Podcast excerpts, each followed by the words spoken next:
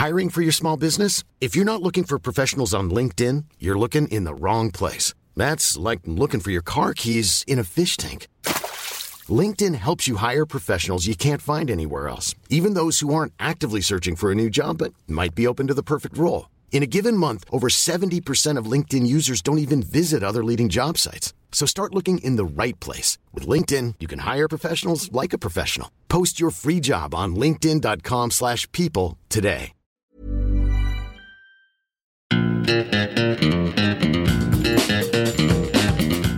Hi there and welcome to Stock Club, a podcast brought to you by My Wall Street. I'm Mike and joining me in today's episode are Anne-Marie and Emmett from the My Wall Street analyst team. Today we break down one of the hottest trends in both celebrity and investing circles, and that is the rise of weight loss drugs. Estimates have this as a one hundred fifty billion dollars market by the end of twenty thirty, meaning huge opportunities for investors. We also discuss the writer's strike in Hollywood and finish with the classic elevator pitch. Anne-Marie, Emmett, welcome to another episode of Stock Club. Uh, before we get into the show today, Emmett, we decided to ambush you here. We hear you're doing some market research on one of our favorite stocks. What one? How are you the bought- Lululemon pants? You bought oh the, yeah, uh, Lululemon anti-ball crushing Lululemon pants. So do you know the girl in the shop in Grafton Street in Dublin in the Lululemon shop? Uh, I don't think she was aware that A B C stood for anti-ball crushing. Now I didn't tell her. I okay. detected because she said these are A B C pants, and I was like, okay, so what's that stand for? And she said, um, I think it's fundamentals, like just A B C. And I was right. Mm-hmm. You need to listen to my podcast. But anyway, they, yeah, I, I, um, the one in, ta- in in Dublin City didn't have a waistline that accommodated my growing midriff. So I ordered them online, and the whole process was really good. And uh, the product I'm, I'm actually a fan of already. Although there's a, there's a, a product that's called the thirty-one. Okay, so it's the A B C thirty-one. And being as I put in my waist size and I had thirty-one, I figured t- thirty-one was the the length of the leg. The things I got, honestly, a clown wouldn't wear them. So I got to get them taken up. But look, yeah.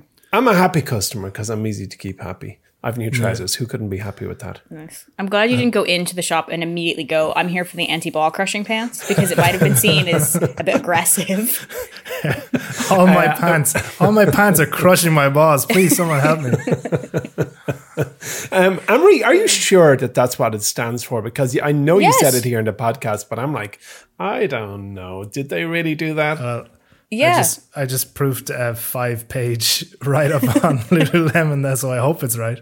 Oh, yeah. yeah I, so that's I a think, real Chip Wilson thing, I'm sure.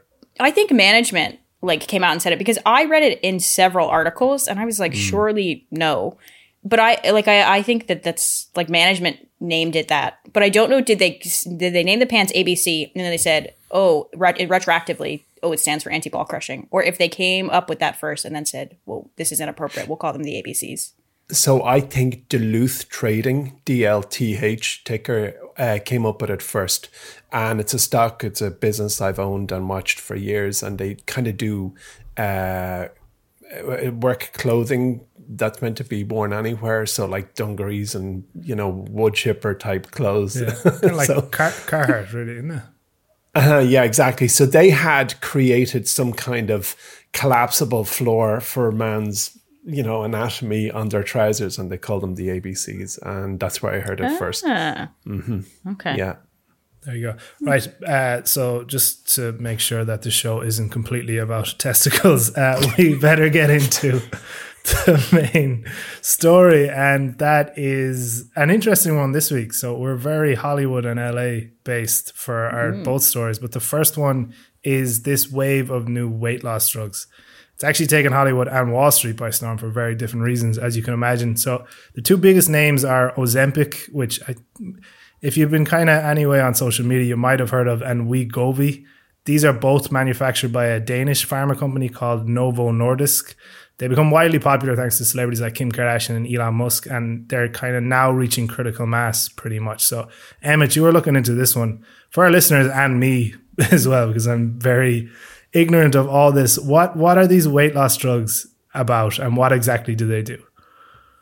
Yes, indeed, Mike. In early March, The Economist published an article called new drugs could spell an end to the world's obesity epidemic, where, as you said, it reported that a new type of drug is generating excitement among the rich and the beautiful. And to paraphrase your opener, Mike, it wrote, "Just a jab a week and the weight falls off. Elon Musk swears, swears by it. Influencers sing its praises on TikTok. Suddenly, slimmer Hollywood starlets deny they've taken it. But the latest weight loss drugs are no more cosmetic enhancements. Their biggest beneficiaries will not be celebrities in Los Angeles or Miami, but billions of ordinary people around the world whose weight has made them unhealthy." So, what is it that we all, like, what is it about these drugs? What do we know about them? Well, it's a new class of drug, Mike, called G L P one receptor agonists, which are shown huge promise in treating weight loss. And semaglutide, which is just one example, as you mentioned, is developed by Novo Nordisk, and it's demonstrated weight loss in about fifth of about fifteen percent in clinical trials. That's serious weight loss, and it's already being sold out there um, in America, obviously enough, Denmark, Norway, and the, the brand name is, as again as you said, Mike, it's Wegovy. As you might expect, this is a really big opportunity, and, and analysts out there are predicting that the G L P one drug market could reach one hundred fifty billion dollars in size by twenty thirty-one, which is really just down the road. And it could become as common as beta blockers or statins, which frankly, once you kind of get old, are almost an inevitable part of the journey. So this is, I think it's the right solution at the right time, you could say, because a couple of years ago I read a book, I probably talked about it here in Stock Club, and it was called, it's called Homo Deus, and I can't remember who wrote it. And it opened up some really interesting and stark facts about today and just one generation ago. And one of those facts was that more people today are dying in the world from obesity-related illnesses than from starvation. So when I was a child, when I was a boy, the one of the great global epidemics was starvation. It is still a huge problem, but obesity has overtaken that very rapidly as one of the great threats to well-being and longevity. And getting specific, in twenty twenty, two-fifths of the world's population were overweight or obese, clinically obese. And by twenty thirty-five, says the World Obesity Federation, that figure could grow to more than half of the world, with staggering four billion people overweight or obese. And basically, people everywhere are just getting way bigger than they should. But what's strange is that populations, the populations that are putting on the kilos and pounds the fastest are not us prosperous Westerners in America, U K, Ireland, and, and, and Europe, but in countries like Egypt and Mexico and Saudi Arabia. These are the countries that are actually accelerating their their weight at a uh, uh, at a rate uh, never seen before. So obviously these trends are really alarming, because obesity causes a whole pile of health problems: diabetes, heart disease, uh, blood pressure, Uh, loads of them, stroke, gout, cancers. Like uh, carrying too much weight is a bad, bad thing. And it makes people more likely to do- die of new illnesses, like, or, or indeed infections like covid nineteen. And from discussions with friends of mine who are surgeons, when a person is obese and presents for surgery, medical teams just know it's going to be trickier and it's going to be riskier. And then there's other things about uh, the epidemic that is obesity. And and it's when you see it in children, it's it's actually a very difficult thing for a child, because uh, there are other social pressures on kids that, like when you hit my age, you just don't get. Um, so whether it's in the school or in the playground, a child who's carrying too much weight for no reason of their own, which I'll talk about in a second, it's it's a tough thing. It's really tough. And if, if you saw the recent Oscar movie, um, Oscar-winning movie, The Whale, you get an insight into the extreme end of the condition. And it's truly very sad. Have either of you seen that movie? No. no. Well, um, Brendan Fraser got the Oscar for Best Actor in a movie, and it's good. It's it's good. I mean, you don't walk away feeling especially. En- I didn't feel walk away feeling especially enlightened or entertained. It's heavy going, but it's excellent, brilliantly acted, and, and it's quite interesting because it's a, a slant of a story that I'd never heard. Anyway, going back to that Economist piece, it says that the world's expanding waistlines are not a sign of the moral failure of the billions who are actually overweight, but it's a result of biology and genes that were vital to helping us human beings survive winters, winters and famine, um, cling on to weight. And those genes are still in our bodies today. And they put it very well. They said, I quote, "The superabundance of hard-to-resist processed foods in recent decades has brought greater convenience and lower costs, but also triggered overeating just as lifestyles became more sedentary.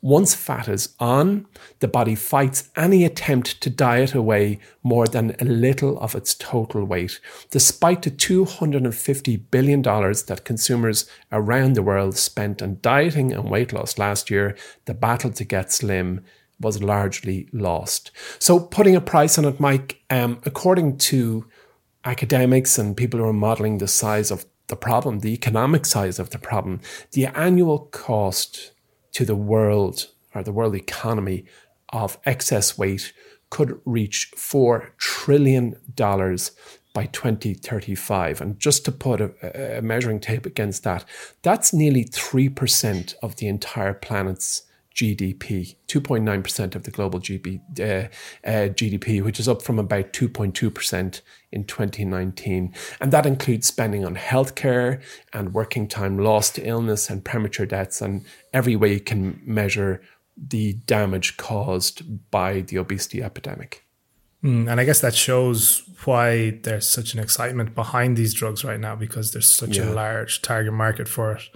Uh, so how were these drugs invented? What was the genesis behind them? Mm. Well, treatments meant for diabetics were observed to cause weight loss, and it's simple as that.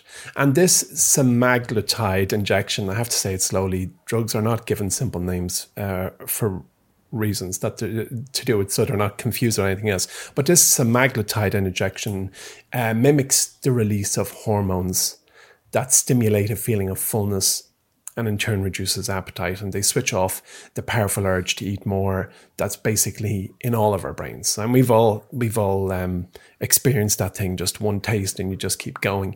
In fact, there's another great book I read, um, which is called You're Not You're Not So Smart by David McRaney, I think. Anyway, You're Not Too Smart, You're Not So Smart. And he talks about all these cognitive biases that exist. I've, again, I've probably mentioned a book in a podcast before, and he talks about the extinction burst.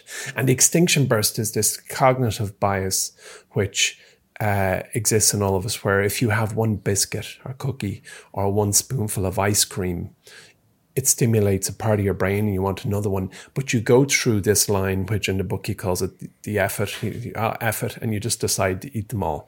And he says that this is actually what happens in the brain of somebody who, uh, and I'm sorry to raise the unsavory subject, but like in, in um, mass shootings, um, what happens is something happens in the mind of these people where they just, it's called an extinction burst. They're like, whatever, I'm all in, it's I like don't once, care. Once you've crossed the line... This is true. Exactly. The, the, the, You're like, the, I'm all in. Oof. You're right. Well, there's loads of reasons, Mike, why, why diets um, force us, like diets fail. And, you know, all these diets that force us to ignore treats and things that are in front of us are hard to, to sustain. And then there's the, the drug you mentioned, the Ozempic, which, Anne-Marie, you were telling me yesterday is absolutely everywhere in America. Ads in the subway and T V shows and magazine covers and so on. And even Weight Watchers, I thought was quite interesting, say that mm-hmm. it's planning to start offering uh, Ozempic prescriptions with their telehealth um, consultations. And by the way, I think they recently acquired a, a telehealth platform called Sequence, which connects patients with doctors. Spe- specifically for this reason, I think. Specifically yeah. for this reason. Yeah. I mean, what did you see when you were in America, Anne-Marie? It was the one of the telehealth companies called Ro, which is a competitor to Hims and Hers. Their, the entirety of their marketing, their public-facing marketing, was all about the weight loss drugs. Typically, I think that they had been pushing anxiety and antidepressant medication and um, Viagra, I think, was typically kind of their field. But the they had just reformulated the entirety of their marketing, and it was now all about Ozempic. And it was all like very, real simple. It was, oh, just one shot a week, and you'll you know you'll have this new life. You'll be you'll be completely thin. Um, and I know when the Weight Watchers announcement was made that they were going to be offering these drugs, their stock popped like crazy. It was up mm-hmm. like twenty percent or something like that overnight. Yeah. Did, I think yeah. o- o- I mean, Ozempic has such a brand name now as well that any yeah. any mention of it is going to get that momentum behind it. No question. I mean, these jabs are in such high demand that it really is translating on specific companies. The market cap of Novo Nordisk, who you mentioned in the opener, Mike, has doubled in two years. It's mm. now three hundred seventy billion dollars business, which is the second most valuable drug maker in the world. And analysts expect half of obese Americans to seek help and get on one of these G L P one uh, drugs uh, before the end of this decade. Yeah. Wow. And I think the concern now, because we're talking about it reaching critical mass and being on subway ads and all the rest and hearing about Ozempic parties, what's the implications if someone who doesn't suffer from type two diabetes or ob- obesity, what happens when they use these drugs? Because it's clearly happening. Do you know what I mean? Kim, Kim Kardashian yeah. and Minda, Mindy Kaling aren't mm. obese. And I, I don't know. This is I true, don't yeah. think they're diabetic either. Like, Yeah, it's funny. It does raise the question. I, I mean, there's clearly defined rules of what obesity is. And I think what the common perception of obesity is and what the medical def- definition uh, is are two quite different things. Um, you can look like you're in fine shape and actually be obese. And I, I presume the medical definition is the one that Ozempic and friends kind of go with. But Ozempic is approved for people with type two diabetes, and Wegovy is approved for people uh, with obesity or who are overweight and have health problems related to excess weight. If you lose weight with new drugs, with any of these new drugs, you're going to have to take them. It's likely you're going to have to take them forever to keep the weight off. That's one oh, really? of the concerns. Yeah. So it's not, I'm, I'm, I'm sure people will take it till they're satisfied and then come off it. But the common uh, narrative that's prevailing now is that this is a, uh, you'll have to stay in it in some form in order to, to sustain your oh, target wow. weight. No yeah. wonder Novo Nordisk is doubled in two years. Oh, tell me about it. I mean, just I read locked a piece, in. So totally. I read a piece by Jeremy Clarkson in the Sunday Times a few, probably months ago at this stage, and he and his overweight rich friends were were all taking it with great success. And and to your point, Mike, apparently this Ozempic is actually a very safe medication. And the most common side effects that are currently reported and listed are gastrointestinal in nature, like nausea, vomiting, and a whole pile of bathroom-related things, and it, uh, seemingly um, the majority of people who take it will hi- will likely experience these symptoms at some point during their treatment. And I think when we all take a drug of whatever nature and we, we read the side effects, you're kind of hoping you'll get none of them. That's the mm. that's your kind of that's success. You go, right, I'll get all the benefit, none of the downside. But seemingly, um, there's a fair decent chance you're going to have to spend a good bit of time in the bathroom when you go on one of these things. But the most important thing, right? the most important thing is Ozempic has been shown to reduce major adverse coronary events like heart attack and strokes, and it brings a whole host of other benefits. So when you look at the To your, to I suppose to your question, like, you know, is it safe to use these drugs? Well, so far the evidence is yes, it is safe, and that the net benefit far, far, far outweighs the net uh, cost, if you like. Because mm, I suppose like heart disease is the biggest killer in the world, mm. definitely in mm. America, anyways. Mm-hmm. This is pre-prevention from that. But when you mentioned side effects, uh, Anne-Marie, you obviously have seen, but Emmett, have you ever seen American ads for drugs or pharmaceutical things? And yeah. it's like a family skipping in the park, and it's like side effects might include heart disease, heart palpitations, death, sudden death, and it goes on for like five minutes. And it's yeah, always this yeah. it's always the same woman's voice. She'll be like, heart attack, stroke, blood clot, or death. And it's always delivered so flat, and you're like, oh, okay.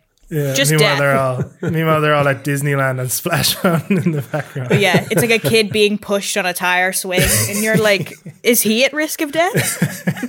It's true, but I, what's actually happening there is people are conditioned to now ignore the side effects, because if you hear, oh, take ask your your um, immunologist for Humira, ask for it by name, side effects may include that. Like, you don't even hear the last bit. You're like, oh, I'm going to go get Humira. But, yeah. you know, there are, most of these drugs bring a risk. And once you identify a risk, it doesn't cease to exist. And as stock investors, I've always been very aware that, look, I can list all the risks, and it's almost cathartic. You kind of feel, oh, good, I've identified the risks and therefore they won't happen. But that's not the case at all. You know, you just you just have to keep the fingers crossed. But yeah, so the, the, these ones are definitely, these drugs carry a risk that seems to be reasonably high, but it's on, on the whole, I think the benefit they deliver is just big.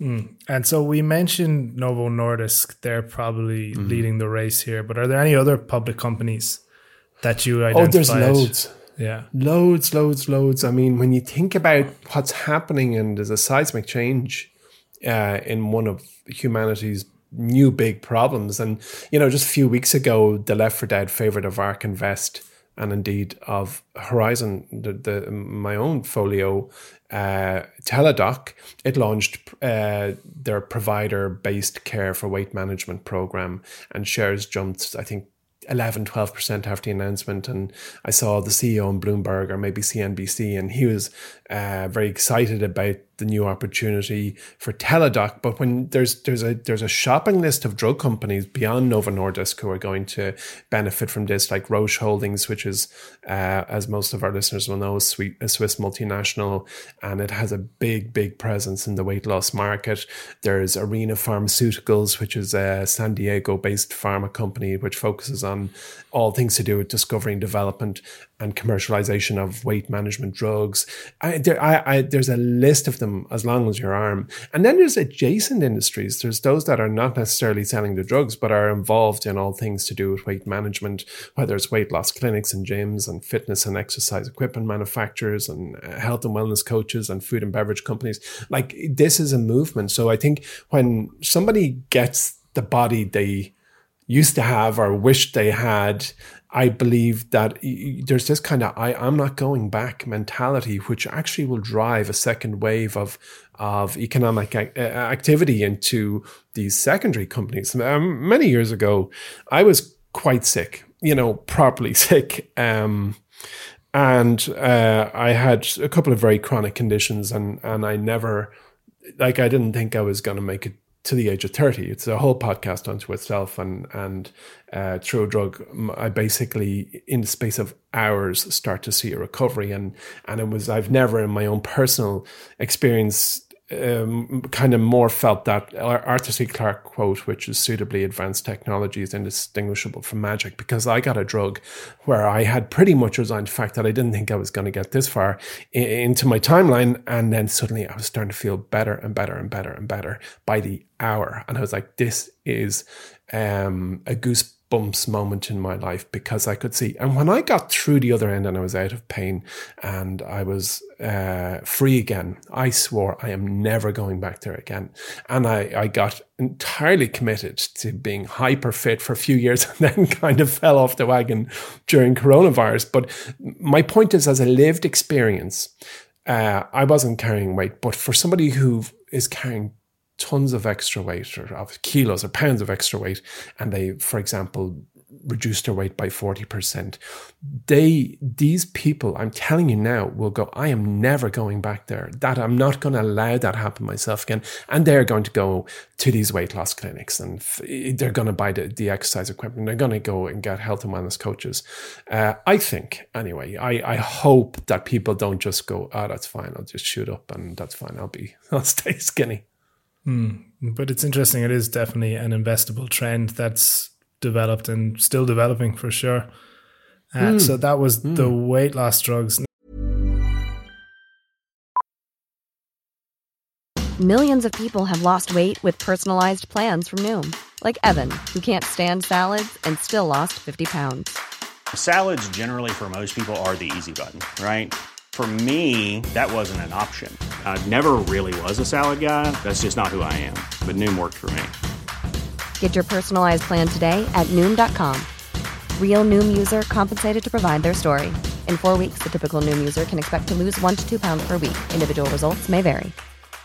I'm Sandra, and I'm just the professional your small business was looking for. But you didn't hire me because you didn't use LinkedIn Jobs. LinkedIn has professionals you can't find anywhere else, including those who aren't actively looking for a new job, but might be open to the perfect role, like me.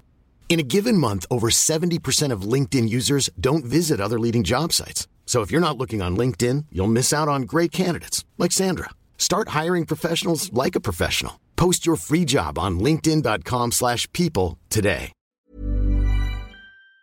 Uh, we're staying in La La Land for the next one, uh, in what has now been dubbed the Netflix strike. Uh, the Writers Guild of America is looking at the end of its second week of strikes, with no end in sight, it seems. Um, you can tell by its unofficial, unofficial nickname what the main cause of ire is for the writers.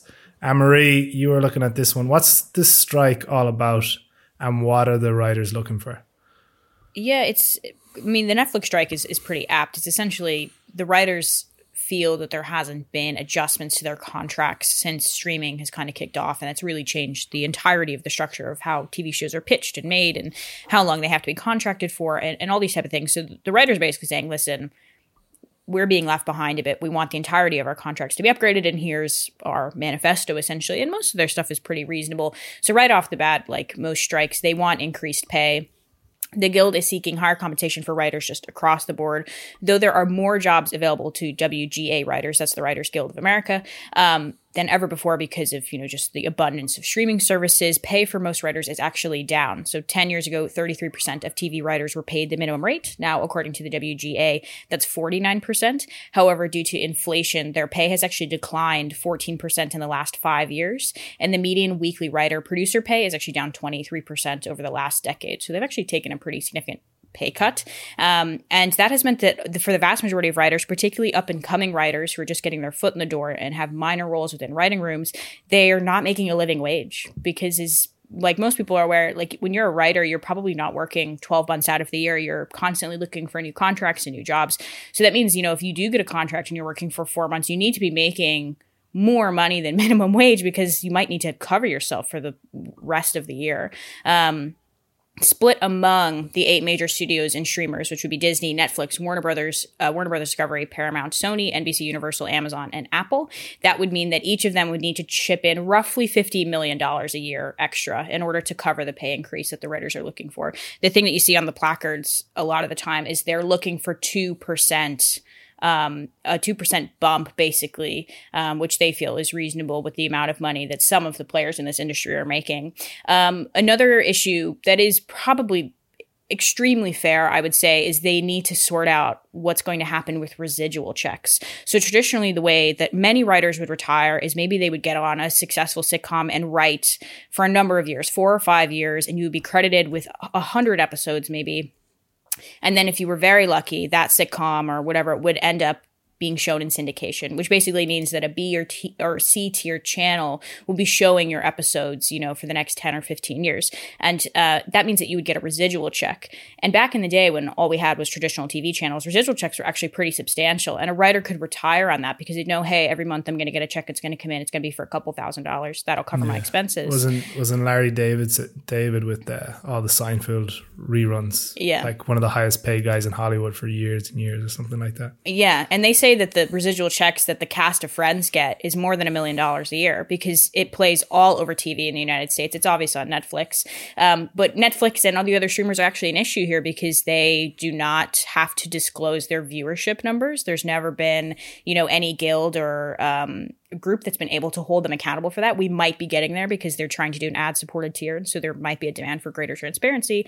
But what basically ends up happening is the writers are just trusting the streamers to give them an accurate idea of how popular their show is after the fact and then compensate them. But oftentimes this means they're making virtually nothing. There's a whole kind of sector of uh, videos on TikTok, and it's these writers who've been working in the industry for twenty or thirty years, and they sit down and they open their residual checks on camera, and they'll have like dozens of checks that come in because you get a different check for each episode of T V or each film that you make, and they'll be opening them.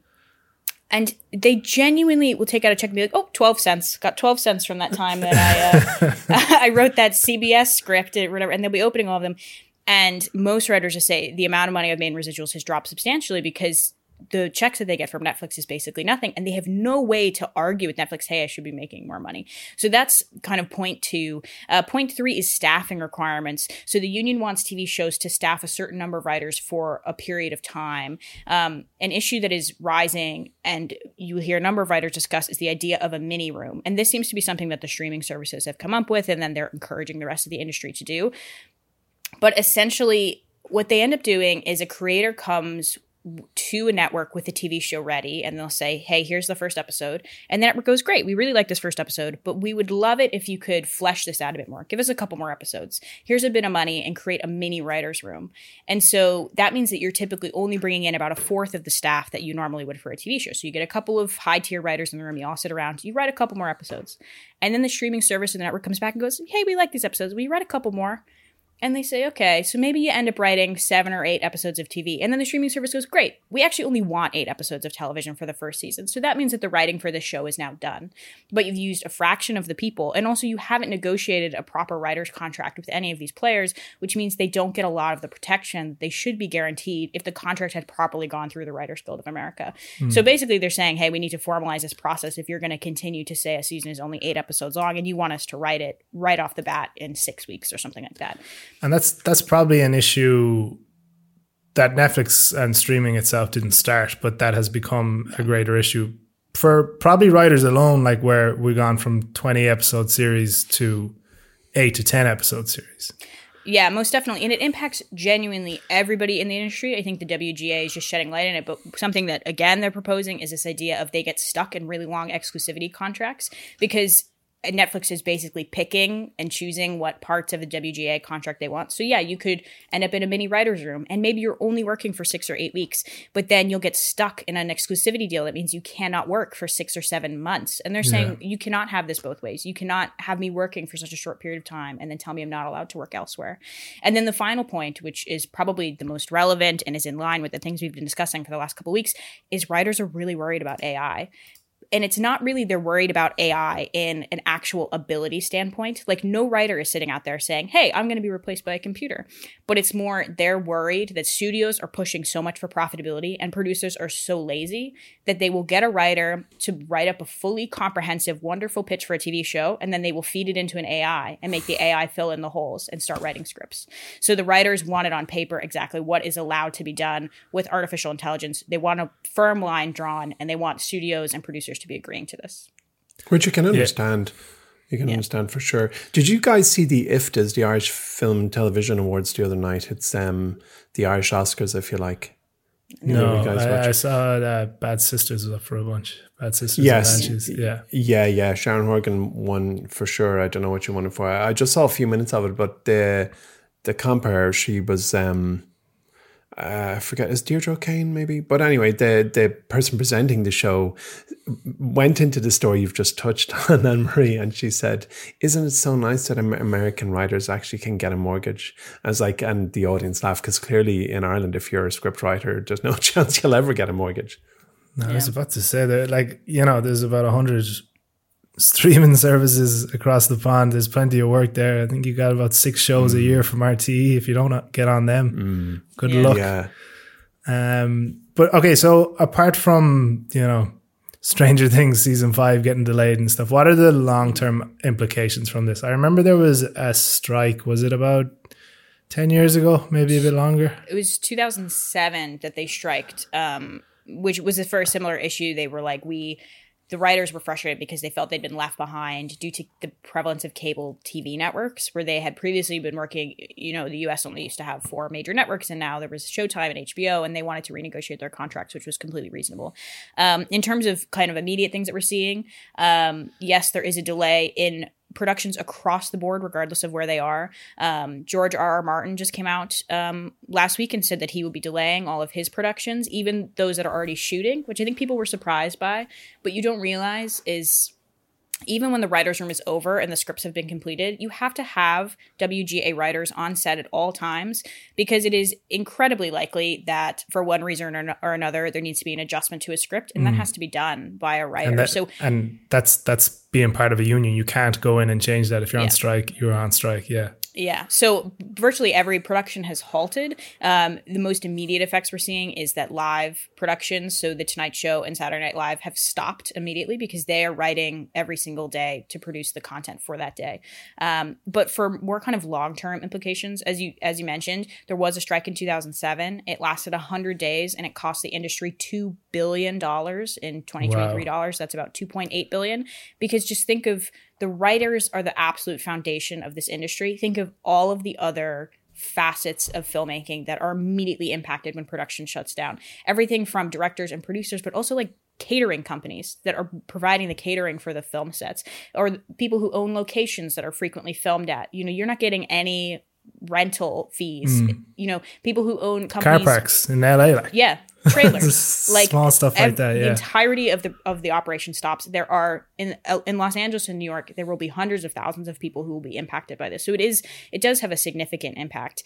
Um, the difference here, though, is is the proliferance of streaming services, though, and their ability to get around the unions because they operate as as international enterprises, essentially. So the W G A only represents American writers. Um, there's a separate uh, guild for British writers that actually also is partnered with. There is an Irish guild um, that only represents about four hundred people, but they're partnered with the with the uh, British guild. They negotiate together. Um, And so Netflix can get around this by licensing content from Canada, the U K, places like Spain and South Korea, which they've had success with in the past. Netflix has already committed two point five billion dollars to producing uh, content in South Korea over the next five years. So maybe in six months, the entirety of Netflix's new shows will be Korean. Uh, we'll see.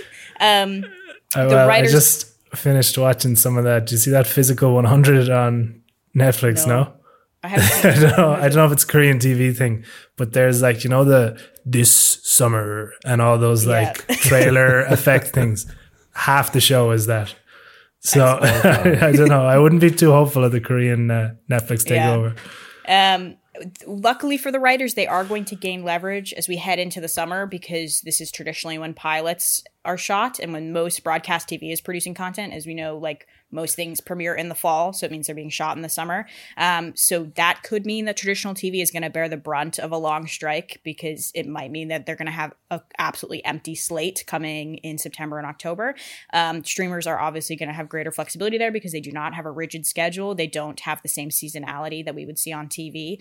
Um, and that has basically meant that most writers and showrunners say that, like, yes, we have this historic study from two thousand seven that shows the impacts that we can have when we strike, but they were like, it's a bit unclear what it's going to mean in this streamer-dominated industry now. Mm. Um, an interesting point that I did read in The Hollywood Reporter was that this actually might be somewhat of an opportunity for studios to clean their balance sheets, because in twenty twenty and twenty twenty-one, production ramped up across the board to levels we'd never really seen before. You know, everyone was trapped at home and they were eager to have content. Um, and that actually now means that a lot of studios have creatives in contracts and they're being paid, but they're waiting for projects to go into production, or they're still in development, or they're still, you know, bouncing ideas off of people. Um, I think the most insane one that I saw that came out in twenty twenty-one was Phoebe Waller-Bridge, who created the T V show Fleabag, and she created the T V show Killing Eve, and she is an incredibly talented writer and performer. She penned a deal, a development deal with Amazon for fifty million dollars.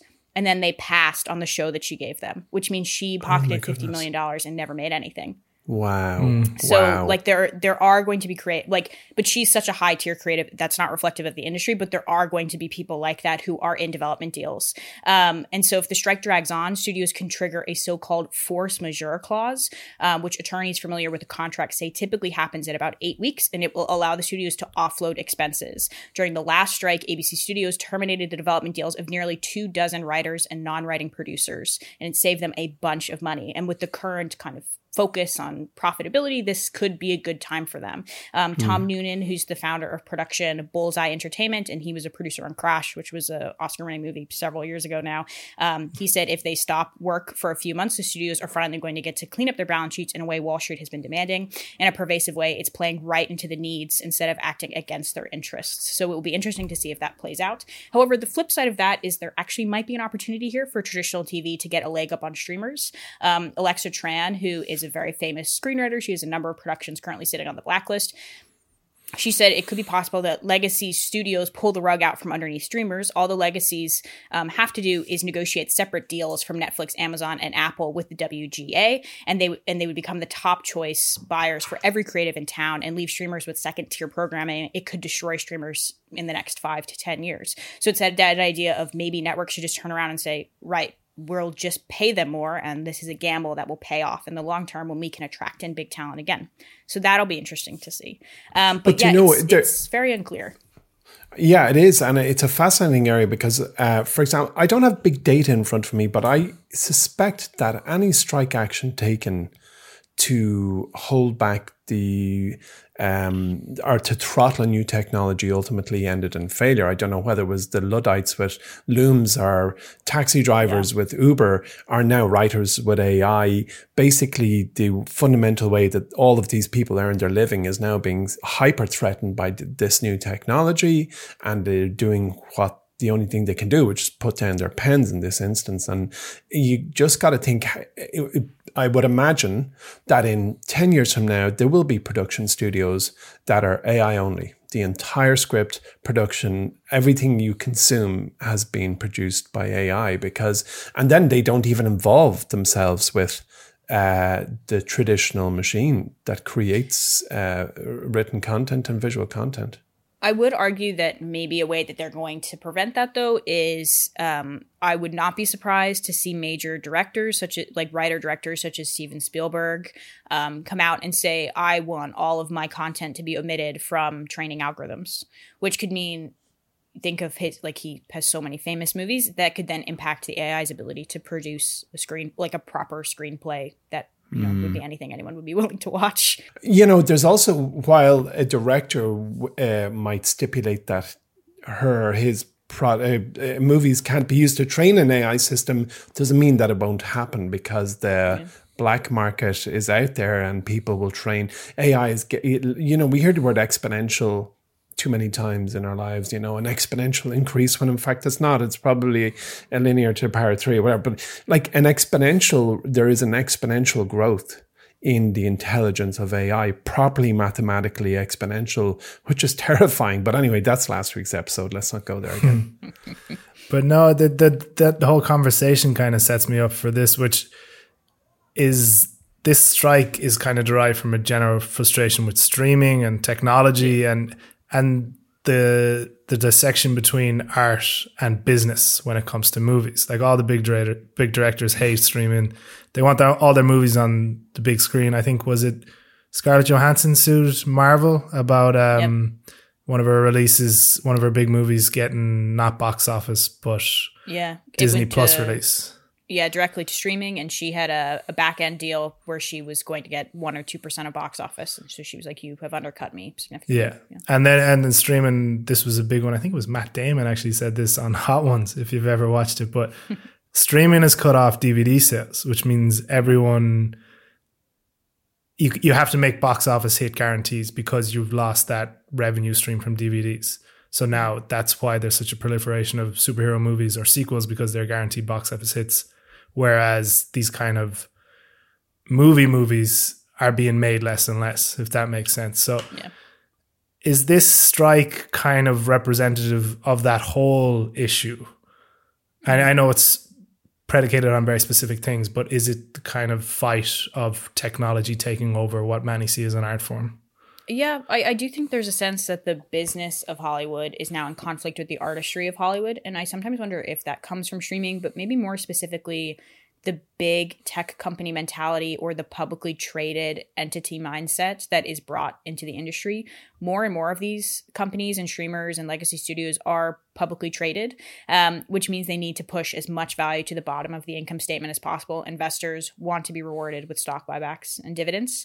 Um, in an op-ed in the New York Times last year, Martin Scorsese said, the reason for this deterioration of cinema is not a crisis of talent or audiences' waning appetite for good films. Instead, he believes that contemporary funding structures have removed risk from film. The formulas that investors rely on to secure returns on their investments are making cinema increasingly predictable.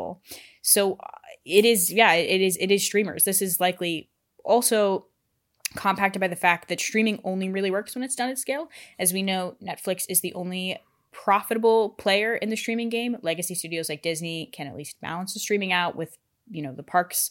Um, but that doesn't really seem to be enough for investors anymore. Uh, not to mention Warner Brothers just keeps rearranging its streaming services because it's weighed down by so much debt. I think it's got like ten billion dollars on its balance sheet or something like that. Um, the tech age has made investors expect efficiency and immediate payoffs. And that's not really in alignment with the way that movies have traditionally made money. Um, there are plenty of film assets from the past that have gone on to become long-term winners that have sequels or merchandise or theme park rides, but the studios need to put in the initial money to develop these assets and then sit back. Like you referenced Matt Damon there with the Hot Ones interview. The movie he was talking about was Ocean's Eleven, which was produced for something like forty or forty-five million dollars. Think of all the really famous people in that movie. They would all need to be paid substantial amounts to get them on. And it did fairly well at the box office, but he, I think he says something like that movie pulled in tens of millions of dollars because people kept buying it on on D V D. Um, you know, that's the type of asset that that that movies makers should be looking for. I mean, you think of all the stuff that came out in the eighties, Jurassic Park, Star Wars, Indiana Jones, E T, Alien, Scream, Halloween. Those are all big series that continue to make movies now and continue to make a bunch of money.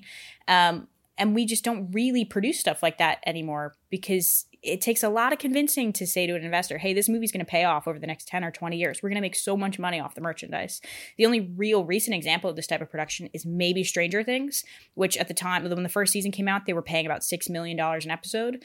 Um, but that was created several years ago when Netflix was all out on its own. It wasn't in competition with a lot of these streaming services, and it wanted to splash the cash out because it was trying to get people in the door to commit to the streaming service. Um, It's also not a movie. It's a T V show, um, which is, again, a precedent that has been set by streaming services. Um, and that is really highlighted in writers' demands. A lot of the frustration stems from the fact that more and more T V is being produced rather than film. And this is, again, going back to streamers wanting as much content as possible, trying to spend as little as possible because they want to re-engage their audience as frequent as, as much as as much as humanly possible. Whereas, you know, if you can put out an episode every week, you get them back in the door every week. Or if you can put out another season in nine months, you get them back in nine months. Um, so, yeah, I, I I definitely do think that this is the wrath of streaming and the wrath of investors having their impact on Hollywood. They want things as cheap as possible and as kind of eye-catching as possible. But, you know, the movie industry doesn't really work like that. Yeah, it's it, it's two warring factions, I suppose. Yeah. Um, okay, so if you are listening to us, you're going to love reading from us. We are delivering to your inbox one of the most unique products on the market, and it's completely free. No one else is covering the markets we've covered with Charity and Fearless, where we deliver to you a brand new stock pitch every week. That could be from Amsterdam, Tokyo, Paris. I even think Ireland got a mention, or if it hasn't, it's about to be. So this is a completely free stock pitch every week. You'll have it read in thirty seconds flat, and we can almost guarantee most of these companies are going to be brand new to you, which is where you get an edge in the market. Sign up now in the show notes from this episode. Uh, we're going to close it out with elevator pitches, nice and simple this week. What stock have you been looking at, Emmett? You can fire us off there. Okay, well, I absolutely love this week's Charging Fearless and very nearly diverted it into Horizon as opposed to publishing it to one and all. And it, the business is wise. And Anne-Marie, you mentioned this business to me weeks before Charging Fearless picked it up. And um, it's a business that was previously known as TransferWise. It helps people and businesses move money around the world. It's about eighty percent cheaper than legacy currency exchange players, such as Western Union. And it's way faster. And I've basically lifted what I just said from Charging and Fearless. That's how good it is. The company has integrations with the big banks and enterprises like N twenty-six, Monzo, Google Play, and so on. It's an over-the-counter stock in America uh, with the ticker W I Z E Y. It's a U K-based business. It's seven billion dollars in size. And it is a really nice Fat, growing, it's a really nice business, very profitable, growing fast. I think it's a wonderful um, mid to long term investment, and especially that it, power, it powers so many of the exchange businesses that we interact with but don't even notice. Very nice. Yeah, I use it myself personally. I'm sure mm, everyone is Same. very interested to know. um, Anne-Marie, what, uh, what are you pitching this week? Yeah, I opted to go with kind of a, a continuation of, of what we were just talking about, writers and kind of trying to make money in, in that space in an ethical way. And so I went with the New York Times, uh, which ticker is N Y T, uh, trades in New York. Um, and I kind of view the New York Times as being the Netflix of newspapers because it's using a subscription model, but it has al- already achieved profitability. So it is just a bit more comfortable in its and what it's allowed to do. Um, I'm sure they're probably undercutting writers as well somewhere. I know that freelance Freelancers are traditionally not treated very well at the New York Times, but their full staff are protected by the New York Times Guild, so you can at least feel a bit better about that. Um, they just had earnings, which is today. So this was two. So for those listening on Friday, this was two days ago. Um, they added one hundred ninety thousand digital subscribers, driven partly by subscriptions um, in a bundle, which they've kind of become famous for. They keep adding new things into the bundle. People get excited. Um, that means they have about nine million paid subscribers, which is pretty good. And when you include their print subscribers, that's about nine point seven million. They have seven hundred ten thousand print subscribers. Print subscriptions for a really long time was where all the profitability came in the newspaper game. Um, but they are gradually declining, as you know, most people are not getting newspapers delivered anymore. Um, so the New York Times is really in a race to replace these people, but it seems to be going well. Um, interestingly, while uh, operating profit did decrease, which the Times had been expecting, warning people about, it's simply because, you know, advertiser revenue um, is slowing down, as we've seen in most tech companies, but uh, also expenses have increased. Um, but luckily for this quarter, they were actually able to deliver an earnings beat. So uh, earnings were expected to come in at forty-four cents per share, but they came in at fifty-nine cents per share, which is a pretty significant beat. Um, so I was impressed to see that. Uh, it's kind of a nice little business to invest in. You can feel good about yourself. Um, I suppose it'll be interesting to see how it operates in, in the A I world. I wouldn't be surprised to see them come out and say, oh, we we we refuse to use A I. We'll only be using human writers and researchers. But um, I don't. We'll have to see. We'll have to see what happens. Um, but yeah, yeah, definitely one to keep an eye on. Could be that interesting distinction that only, you know, the companies already doing well can afford, where it's like, no, we're no A I strictly. Yeah. Yeah. Okay. That's it for today's show. Thanks very much for joining me, Marina Emmett, and thanks very much for listening. Remember, if you have any questions you'd like answered or elevator pitches you'd like to tackle, make sure to get in touch. You can find us on Twitter at My Wall Street H Q, on TikTok at My Wall Street, or simply just email us at pod at mywallstreet.com. If you're enjoying the show, leave us a review, sign up for Charging and Fearless, do all that good stuff. And thanks for joining us again, and we'll talk to you next week.